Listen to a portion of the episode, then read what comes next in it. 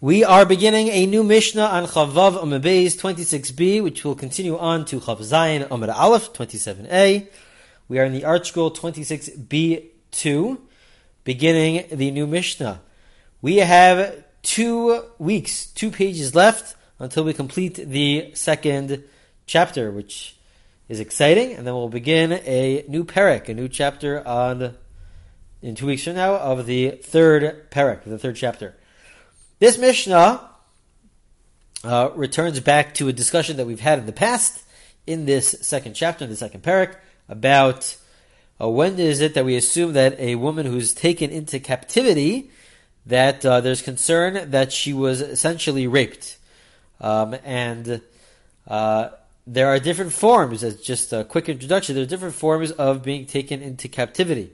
So the classic case that we've been discussing until now is just uh, you were taken into captivity because uh, by people who just uh, basically kidnap you um, and demand money in exchange or some some demand that they have in exchange for that, and so they really don't care about you, um, and so therefore there's concern.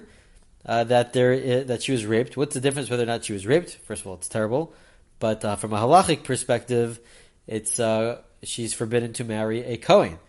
Um, so she wouldn't be allowed to marry a Kohen because we're very concerned for that. We, the Mishnah now discusses two other forms of being taken into captivity. So the Mishnah says as follows: If you have a woman who was um, imprisoned, it's not really taken into captivity, but they're put into prison. Why they put into prison?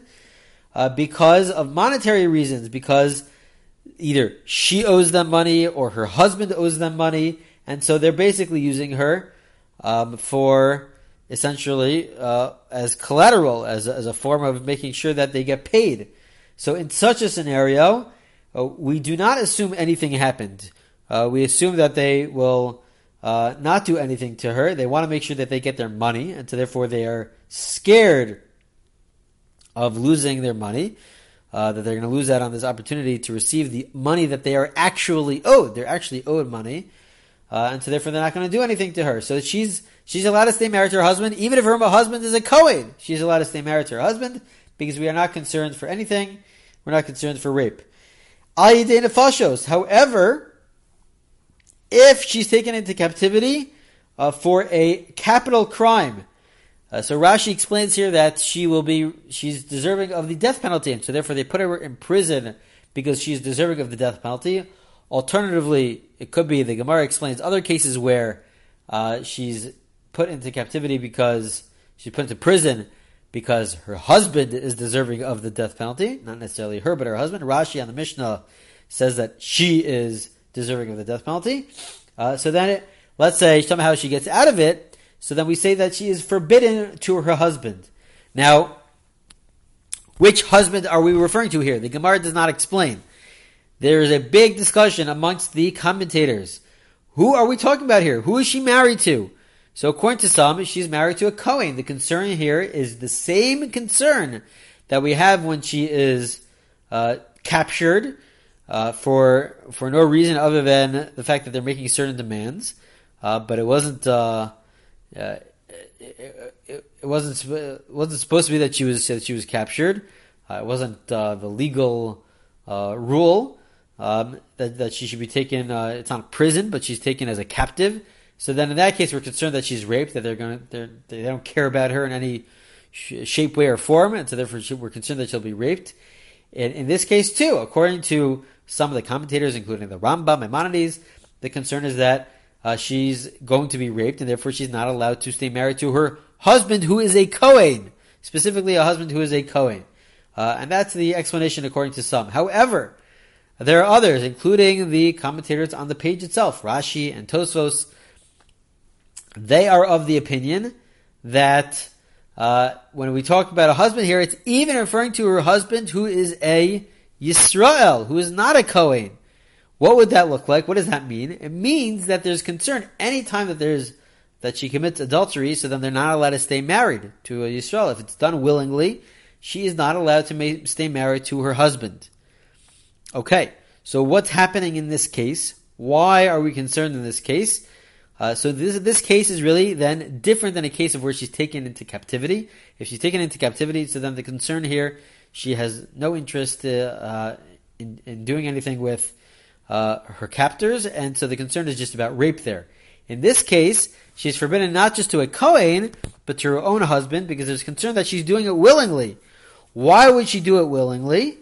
So Tosfos, we're, we're working here with Tosfos. Tosfos explains that she'll do it willingly because she's right now deserving, let's say, of the death penalty. She committed a capital crime. She's put into prison, and she's deserving of the death penalty, and so she's basically trying to get out of it. She's trying to get out of it, and so therefore she will willingly, uh, actively, on her own, uh, try to seduce the people in charge, and so that she gets out of her capital crime, so that she gets out of the death penalty. Now this is this is interesting, meaning even in this case, she would be forbidden to her husband. Now, why is that? Why would she be for, be forbidden to her husband? So, um, it meaning is she allowed to do this? Is she not allowed to do this? So, uh, we know that uh, you're not. There's the big three. That there's uh, you have to give up your life for the big three. Included in the big three are adultery, idolatry, and murder. So she cannot do this in order to save her life.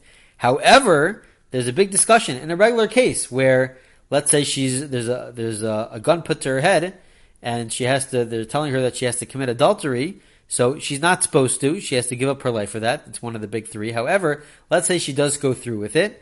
Uh, so then we say that uh, the classic understanding is that she's still allowed to stay with her husband because uh, it's basically a form of rape that she's being forced into it. Even though the Torah tells us that she has to give up her life, but she's being forced into it so she could stay married to her husband.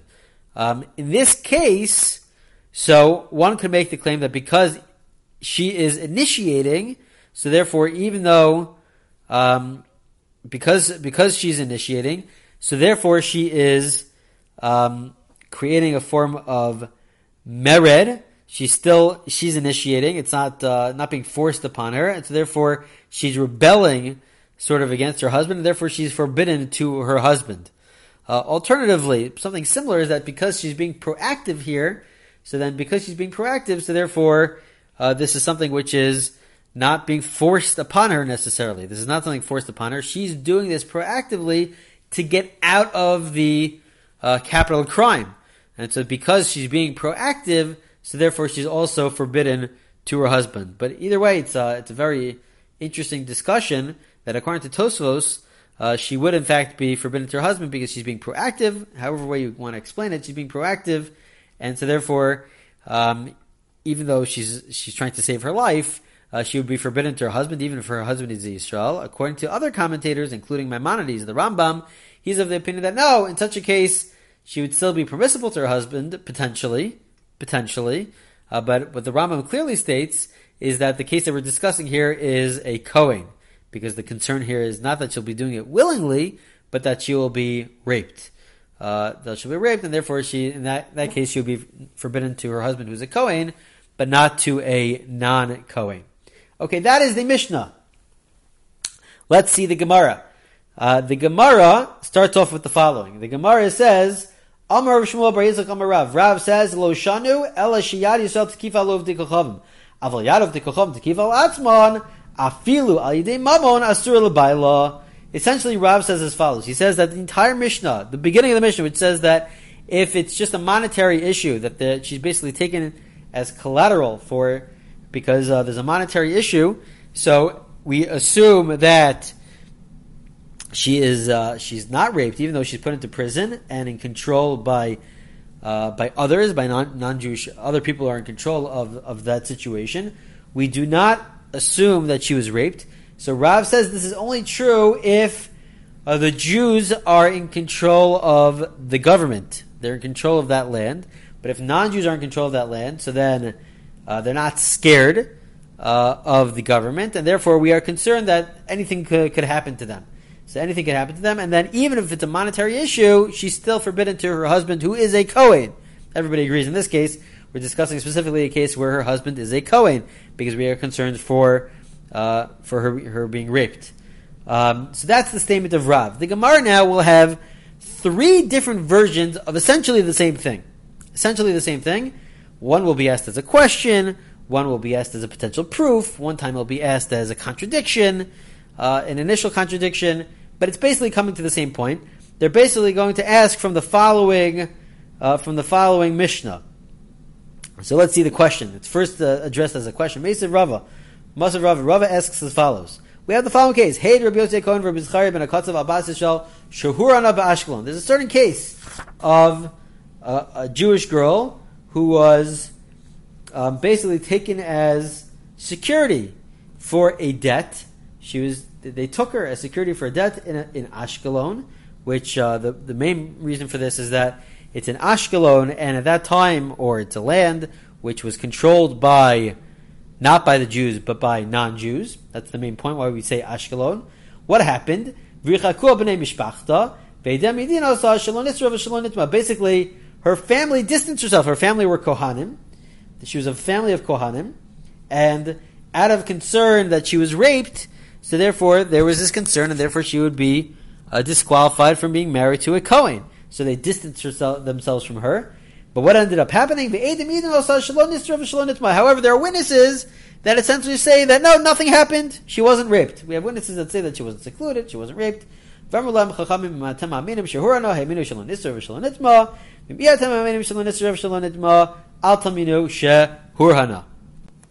Essentially, we're discussing a case here, the commentators point out, where these are invalid uh, witnesses. These are witnesses who, in general, cannot testify.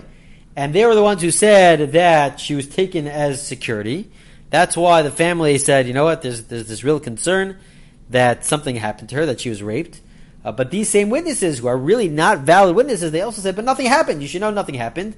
So the Chachamim, the, the, the sages, the majority, they said that, you know what, let's believe them. Why should we believe them? Because they were, this is the same concept that we've had in the past, Pesha Asr or Pesha Hitter, it was the same people that told us that she was taken into as uh, security. That those same people also told us that nothing happened to her. So therefore, we should believe them through and through, and therefore she could stay married to her husband, who is a Kohen. Uh, so we have to believe them through and through. The point is, though, that if it wasn't for these witnesses, we would assume that something did happen, even though this is a monetary issue. This is a monetary issue, and Vikitani. Huran in Nechbeshalo. They ask it as a question as follows. They say that uh, this is a case of where the idolaters, where not really the non-Jews are in charge, and we therefore we assume that she was raped. But what's the case where we assume that she was raped? It sounds like it was specifically if uh, she was she was pledged, she was horna, she was taken as collateral. When she's taken as collateral, there is more of a concern uh, for rape because it, it, was just assumed that she just becomes the, uh, the you know the property. Uh, God forbid. Uh, but they, it was assumed that she becomes the, the, the property of the people that took her because this was all part of the deal. So therefore, there's greater concern that she was raped. The implication is that was what the story was. So therefore, the implication is, but let's say it wasn't a case where she was taken as a security, and that was the whole deal to begin with, but she was put in prison. So when she's put in prison, so then therefore it's against her will. It's not part of the deal. Therefore, in such a case, even if the non-Jews are in charge, we're not concerned for rape. Only in that case where it was security, that was the deal to begin with, we're concerned for rape. But it's asked as a question, but if it wasn't that case, but if she's just put him to prison, and she's not going to make herself um, it's not just uh, assumed that she's just uh, property to the uh, to the collectors, uh, but she's put into prison. So therefore, we're not concerned for rape, even though the non-Jews are in charge of the government in Ashkelon. So that's a question on Rav. Rav said that the only time that we're not that uh, we don't assume or we're not concerned that anything happened in terms of rape is when the it's a Jewish government in charge. But when it's a non-Jewish government, so then we are concerned. But we have this case here where it's a non-Jewish government, and we're concerned in a case where this was the plan to begin with, that this would be viewed as security. But if it was just prison, then we're not concerned. So it, it's a question on Rav. It sounds like even when the non-Jews are in charge, we're not concerned. The Gemara answers no. The Gemara answers no. It's just that happened to be the case. That was the story. It was it was a historical story. So that's why they discuss a case where it's uh, she's she's taken as security for security measures, uh, as as a security for to receive payment, and that was the deal to begin with. But the same law would apply if she was put into prison. That we would also be concerned uh, for rape if the non-Jewish government is in charge. The Gemara will have the same thing in two different ways, asking the same thing in two different ways. So let's see this uh, quickly. Ikadamri, there are those who have the following version. Amarava afanana that it's bringing this as a proof. Why? Hey, Rabbi Yosef Kon Rabbi Zachariah ben Akatzav Abbas Yisrael. We're on 27a1 in the ArtScroll Gemara, in the first column. Shur and Ashkelon. The same case, we have, we bring the same Mishnah. Vircha go b'nei mishpachta v'edim yidim aleh shalom nisra shalom nitma v'shalom nitma altaminu shurana We have this case where this Jewish girl was pledged to uh, the the collectors uh, in Ashkelon, and this is the proof. My.